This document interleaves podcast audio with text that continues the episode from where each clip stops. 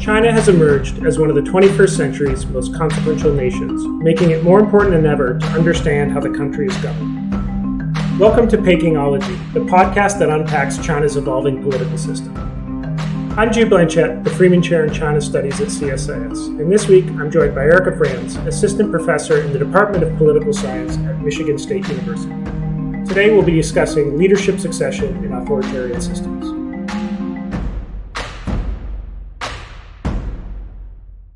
Erica, thanks for joining the podcast. Thanks for having me. So, I wanted to start out our conversation before we dive into the specifics and dynamics of leadership succession by clarifying some terms here. In a lot of your work, we see the words authoritarian used, we see the words dictator used. I suspect there, there may not be perfect overlap with how those terms are used in, in common parlance. When political scientists in your field are talking about an authoritarian system or a dictator or dictatorship, what do you mean? Yeah, that's a good question to start things off because um, it's important to make sure that we're all on the same page. So, most people in the field today use the terms authoritarian, autocratic, and dictatorship interchangeably. And typically, this term references those political systems where leaders are not elected in free and fair elections.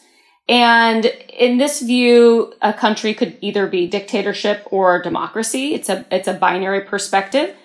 There are some debates over hybrid categories that are in the middle, uh, gray zone regimes and so forth. But for today, when I'm talking about dictatorships, I'm basically just uh, viewing them as those places where leaders are not elected in free and fair elections. So one of the things that I often hear is we tend to think or, or peg our understanding of a dictatorship based on historical antecedents or precedents, but it sounds like that doesn't necessarily perfectly overlap with the usage within academia. So for example, it doesn't just have to be to the level of Stalinist dictatorship to still qualify as a dictatorship when you use the word in, in your work, correct? Yes, that's correct. And some terms that we sometimes still see thrown out in the media most academics don't use anymore because they have kind of lost their relevance. And a good example of that is totalitarian.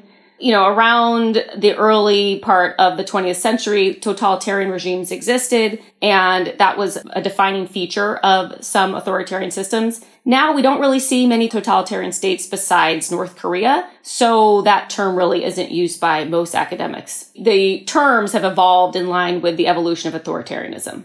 So, the issue we're going to dig into today is leadership succession. And of course, this primarily is a podcast about China. And as you've both written about in your own work, you've done some work on China, but you've also been looking at this issue of dynamics of authoritarian politics more generally, of which leadership succession comes up a lot. It seems to be a perennial difficulty or perennial concern when looking at authoritarian regimes is the regular peaceful transfer of power from one leader to another seems to be quite difficult. So, just at a, a, general level, I wonder if you could talk a bit about why does it seem to be the case that authoritarian regimes struggle with leadership succession when it would seem that if a regime wants to remain in power and self perpetuate, finding a way to peacefully transfer power would seem to be in, in the interest of the regime. So, why do they, they not seem to be able to get it right? There's kind of two factors that are important there. The first is that dictatorships lack what we call third party institutions that can enforce rules. So you might have the rules say that, you know, if somebody wins most of the votes, that they get to take that position. And in democracy, you would have a third party institution like the courts that could enforce that rule. There is no actor that has that type of power in an authoritarian system. And for that reason, there's just a lot of uncertainty about what's going to happen at pretty much every moment. And it's kind of analogous to international laws, right? So we have international laws, but whether they're going to be enforced is often uncertain because there is no overarching international authority that can ensure compliance and enforcement. And then the other factor that makes succession pretty tricky in dictatorships is that the individual leader often has different incentives than the regime elites. So the regime elites want the regime to stay in power, right? And it's in their interest that there is smooth leadership turnover. But the leader often doesn't want to leave. and so from the leader's perspective, they might be pursuing different policies that ensure that they stay in office forever rather than policies that ensure that the regime can survive them once they leave. So my understanding is absent democratic mandate that puts a leader in power in an authoritarian system, you basically have a small group of elite who are the constituency or the base of, the leader. if we see a leader able to maneuver themselves into a position where they don't have to hand over power according to a sort of more formalized process, is that simply indicating that their coalition is controlling all the main levers and therefore it's it's not just the leader who wants to stay in power, it's his coalition or her coalition who also wants to, to see that power continue on? Yes. Most leaders, even benevolent leaders, often view the system as better off with them in power for longer. So they are typically trying to do things like extend term limits, you know, maybe get rid of term limits altogether. And sometimes this is out of good intentions, but it is kind of part of the whole natural process where political leaders try to maximize their own time in office. And in those instances where they don't do it, that is typically a reflection of the elites around them having more power to constrain them. And oftentimes in dictatorships, those elites come from a party institution or from the military. Where militaries are particularly united, they can be really influential because they have access to weapons, which increase the threat of ouster should the leader not behave in the way that they want. So you just mentioned one reason that a leader may want to cling to power. And I suppose there's a whole host of reasons. They may have grand ambitions and, and they feel like they're they're just not quite done yet. You know, another five or ten years in office. So beyond those sort of aspirational reasons that a leader may want to stay in power, are, are there any other reasons that the leader may even just delay announcing a successor, for example, as we've seen in the case of Xi Jinping, we're a few years out from the next party congress Ordinarily, we would have seen a successor by now. In part, there was a more normalized grooming process to give a potential successor or successor candidates kind of time to build street cred through the military and in the state apparatus. Are, are, there kind of deeper, more Machiavellian reasons that a leader may want to hold off on announcing a successor, even if they understand the importance of eventually announcing one? Yes, I think that from the regime's perspective, it is desirable for there to be grooming happening and for that individual, the identified successor, to have a chance to illustrate that, you know, they're going to be a, a great leader and have substantial viable networks once that leader's time is up. So from the regime's perspective, it's a very good idea to have a successor identified to reduce all the uncertainty of over succession. But from the leader's perspective, as I mentioned earlier, the incentives don't necessarily align. For the leader to identify a successor can be somewhat risky and it can be risky on a number of fronts. On the one hand, it could create divisions among the elite. They could see a backlash because they don't agree with the chosen successor. This happens quite a bit when leaders are starting to groom their sons, who family members are an obvious choice because leaders can trust these individuals. But oftentimes their sons, I can't really think of any examples of daughters, but maybe those exist, aren't really very experienced and don't have the level of competence that elites would see as desirable. So identifying the successor can be risky because it could lead to some sort of backlash among the elite. It could also, in some instances, destabilize the leader's tenure because the identified successor could start mobilizing supporters and potentially try to get rid of the leader before the time is up. And for this reason, we don't typically see leaders identify successors, particularly where domestic institutions are weaker. It is not something the leader has to do, and they see their position as more secure if they don't identify one. What is the danger of not announcing or not giving that successor sufficient time to be groomed and to move through through the process? Does that have any bearing or impact that, that you're aware of on how their performance is once they're finally in office? We haven't investigated this empirically, but in general, if the successor is brought onto the scene in a quick manner, it's going to make it more difficult for them to govern once the leader leaves office. And a good example of this is from Iran, where Khomeini had identified a successor and then had a falling out with the successor leading up to Khomeini's death. And then quickly, hastily suggested that Khamenei should be his successor. Well, he lacked the religious credentials that were required to have the supreme leadership position. And so there was this big scramble to make sure that he had those the credentials that were necessary to change the rules to try to gather supporters around him and in those early years many observers of iranian politics were very concerned that the regime was not going to be very durable given khamenei's perceived weakness so in general it, the successor is better off if there's a longer period leading up to it because there is more time to cultivate belief in that individual as a potential leader.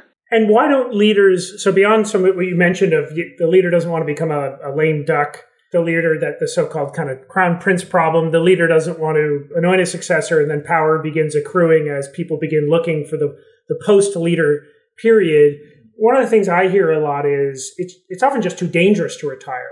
You hear this a lot in discussions about Vladimir Putin I myself am guilty of when talking about why it may be fortuitous for Xi Jinping to stay in power. You know, he's come to power, at least ascended through power through a, a pretty significant corruption purge, which has smashed the iron rice pot of a fair bit of high ranking officials.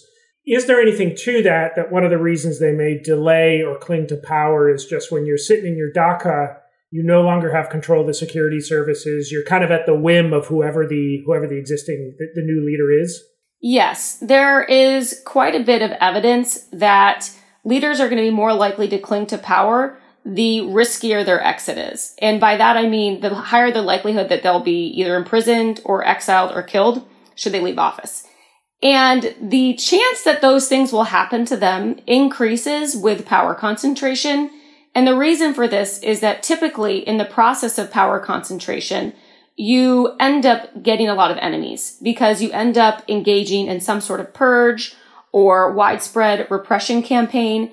And these things are going to make people, you know, understandably upset with your behavior and are going to ratchet things up. So should you try to leave office, it's very possible that people are going to try to persecute you, sometimes even try to punish you for human rights violations. And these are things that are heavy on leaders' minds. They are aware of it. So again, there is research that shows that the higher the chance of an unfavorable exit from power, the more likely leaders are to cling to power. And there's research that shows that the more power is concentrated, the more likely you are going to see one of these unfavorable exits where leaders are either imprisoned, exiled, or killed. So now going to a kind of course scenario we were going to talk about today, which is we've got a leader remains in power, feels it's too either it's too too risky to retire, or they have grand ambitions they haven't achieved yet. They cling so long that at least in the communist states we call it going to see Marx. They die in office. What happens? And and my assumption would have been before reading your work on this, especially in a in a, a, personalist dictatorship, but in any real authoritarian system where you've got the institutions of power have grafted themselves around this authoritarian leader that when there's this sudden absence of power, vacuum of power, that it must be the case that it's a fundamental threat to the regime. And I would have expected that you would see pretty widespread regime collapse with the death of the dictator. You've actually gone beyond my gross generalizations quali- based on qualitative reading and actually done some some some statistical and, and, gathered some data on this. So so what does the data tell us about the, the death of a leader and what it means for a regime? I started looking into this for the same reason and that I was curious because it seemed like you know, as leaders were aging, there was a lot of speculation that we were likely to see an opportunity for fundamental change. And, you know, that seems very logical. So we looked at some colleagues and I looked at data from about 500 different dictators since World War II. And we found first that death in office is fairly common. 16% of dictators do die in office, which was higher than what I was anticipating. But the other thing that was per- perhaps more shocking was that we found that death in office very rarely leads to any substantial regime change. In 87% of cases, the following year, the same regime is still intact. And that is a really high number, which illustrates that regime cont- continuity is really the norm when dictators die in office. I think it's important also, though, to emphasize that 13% of the time something does happen. And the risk of, or the opportunity for political transformation is certainly elevated when dictators die in office but we shouldn't get our hopes up because it tends to be fairly rare, broadly speaking. Now, when you were looking at that data about the 70% who die and then, and then prospects for regime stability or stasis afterward, unpacking that more, is there anything within that that talks about regime type, sort of party systems versus non party systems? Are there any other generalizations that we can tease out from that? Yes, in general, the stronger the party is, the regime support party, almost all dictatorships today have regime support parties. And the stronger that the party is vis a vis the leader, the more likely that we are to see more of the same and the succession process go smoothly. Conversely, the more concentrated power is in the hands of the leader, the greater the chance for some sort of regime change. That being said, it's important to remember too that in the rare instances where there is regime change following the leader's death, it is typically a transition to a new dictatorship and very rarely a transition to democracy. But certainly, as the party gets weaker, the opportunities for succession to be destabilizing when the dictator dies are greater. This is in large part because the stronger the party is, the more capable it is of enforcing rules within it to have clear guidelines for how succession is going to work and so forth. And there are a variety of indicators of party strength that I can get into, but you know, does the party have a strong local apparatus? Uh, is there a separate individual who's in charge of the party as opposed to the leader, and so on and so on? You know, one of the interesting things about China today under Xi Jinping, and I was just reminded this as you were talking, is it seems that we have both dynamics present, which is a strong party apparatus, but also concentrated centralized power under Xi Jinping. And one of the interesting things is it seems as though, unlike during the Mao era, where where power was being concentrated by going around the party apparatus. Xi Jinping seems to be concentrating power through the party apparatus. I mean, it's very formalistic. It happens through announcing rules and policies and campaigns and guidelines and disciplinary guidelines. I know this isn't something that you specifically looked at, but if you were talking about these two dynamics of strength of party, but concentration of power, is there anything about strength of party and, and concentration of power when it comes through the party apparatus? I would actually say that this method of concentrating power, where it's done through these public rule changes, is becoming more common because leaders want to appear to be following the rules. And this is something that's more common since the end of the Cold War. We're just less likely to see abrupt purges. Um, you know, even in the case of China, the purge that happened was through this anti-corruption campaign, not just people overnight being arrested and imprisoned. So there's this attempt to present this facade that the rules still matter and that, you know, the party is going to be strong. We are increasingly seeing dictators outside of China extend term limits. Rather than just saying that they're going to rule by decree forever, which is truly their intention, they're do- undergoing this formal process where there's, you know, maybe even having a referendum vote that is fraudulent, but that has the people's seal of approval and, and so forth. So to me, those behaviors are actually consistent with trends all over the globe in authoritarian regimes where it's just a manipulation of rules that are happening, rules that are somewhat shallow to begin with, but rather than doing things like overnight behind closed doors, we're seeing these kind of more formal, fake uh, uh, efforts happening. So, why? I mean, why is that? Is that because citizens have higher expectations for how a government, what it will look like, and, and, and how it will perform? I mean, is this like a consequence of kind of modernity and expectations of, expectations about governance in the 21st century? You know, we can only speculate what the reasons are, but it seems to be the case uh, via surveys that democracy has become the accepted form of government the desired form of government by most citizens around the globe. And there's really good survey data from Africa, for example, that the Afrobarometer data set that shows that most citizens support democracy. And, and that's actually what they wish that they were being governed by.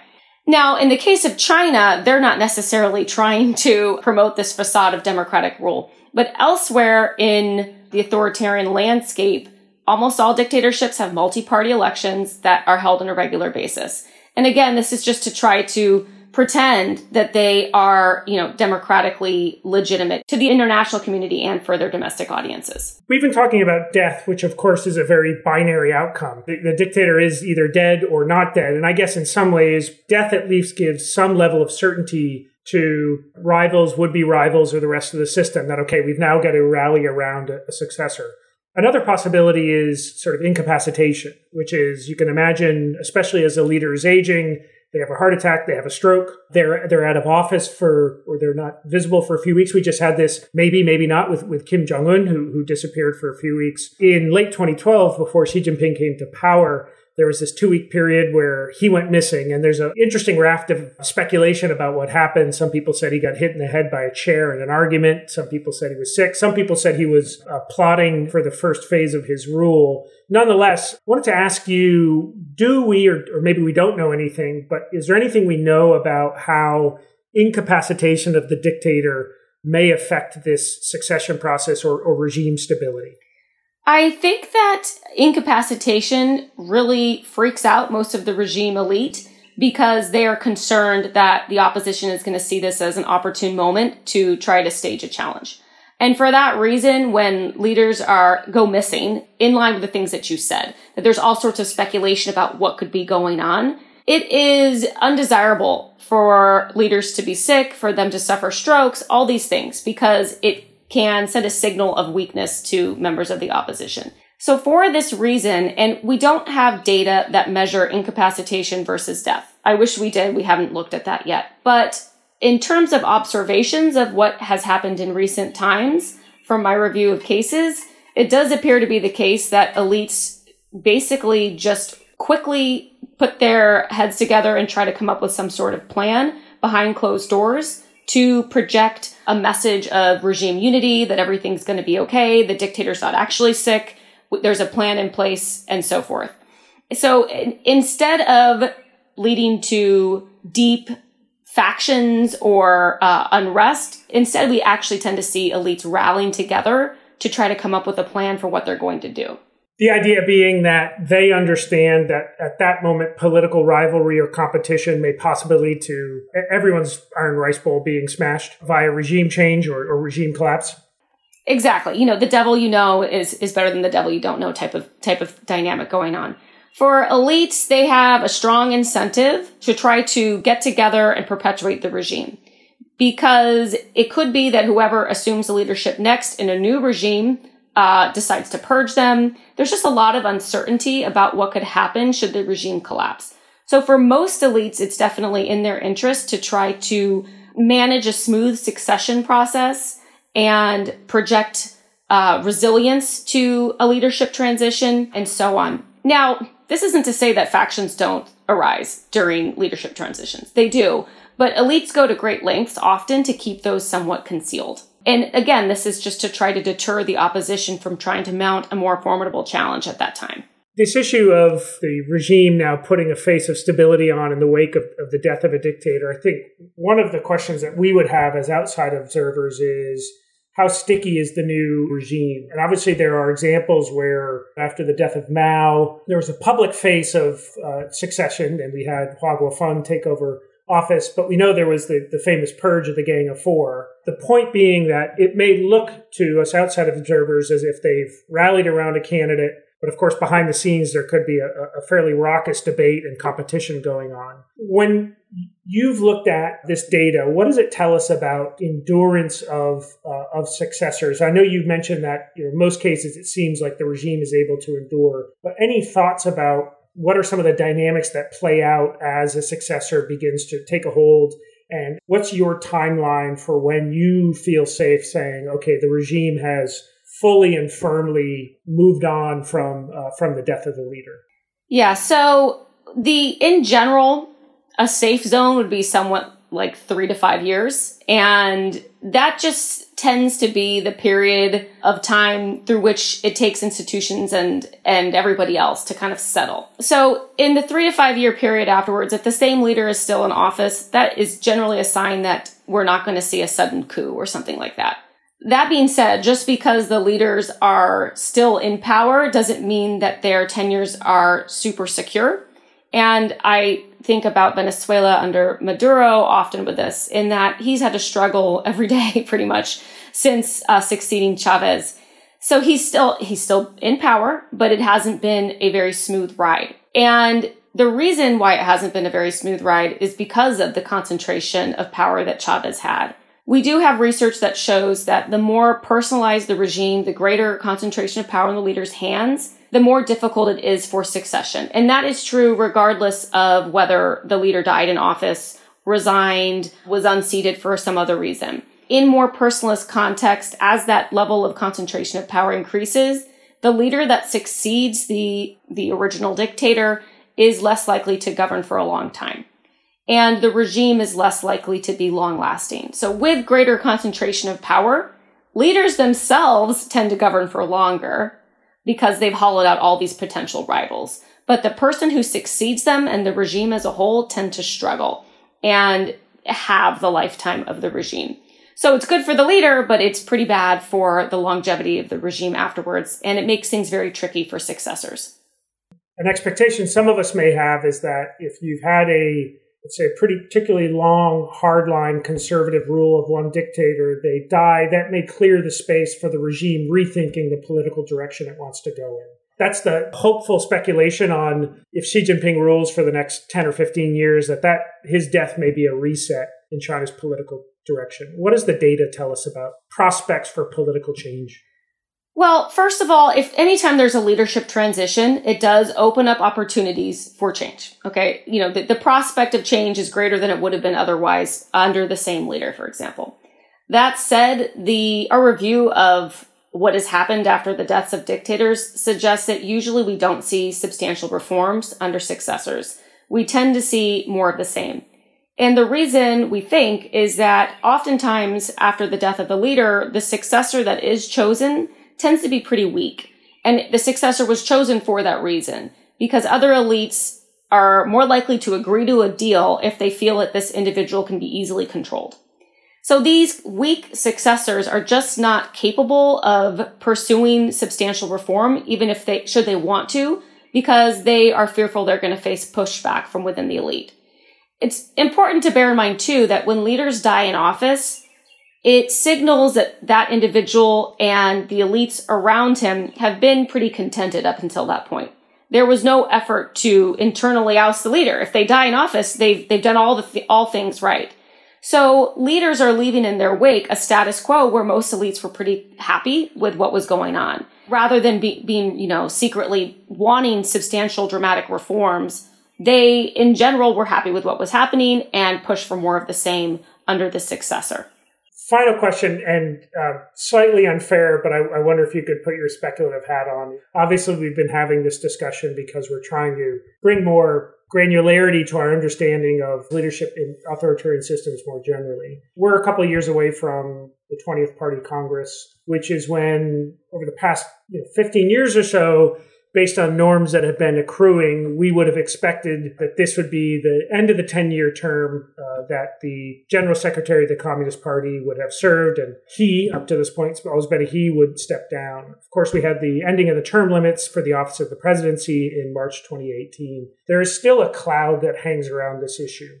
Xi Jinping and the and the, the, Communist Party, of course, have not said one way or the other what's going to happen. It's a bit of a mugs game, but I wonder if you could speculate what you know about the deep logic of, of dictatorships. What's your expectation for uh, Xi Jinping's expected tenure of office? Should we be holding our breath for a surprise? Hey, just kidding. I am going to step down, and and here's my new successor in in two years. Do you think it's more likely than not uh, that the old guy tries to hang on for longer?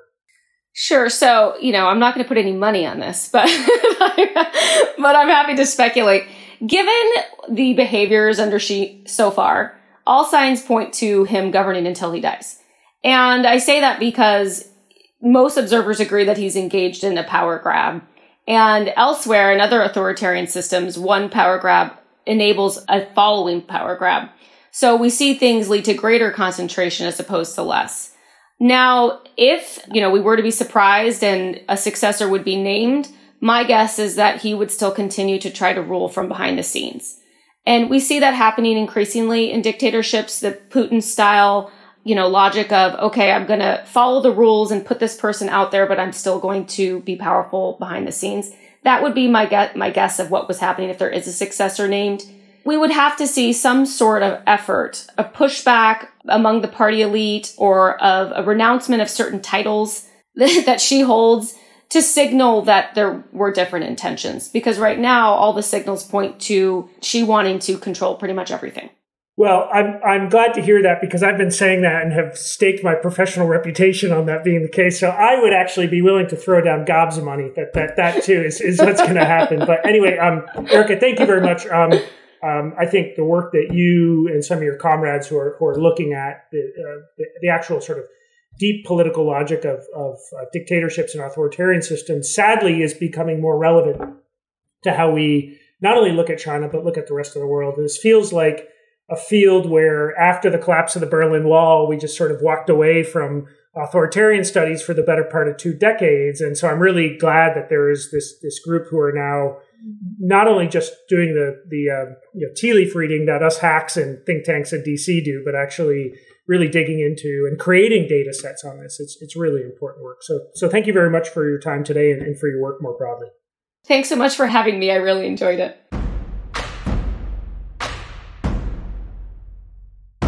If you enjoyed this podcast, check out our larger suite of CSIS podcasts from Into Africa, The Asia Chessboard, China Power, AIDS 2020, The Trade Guys, Smart Women, Smart Power, and more.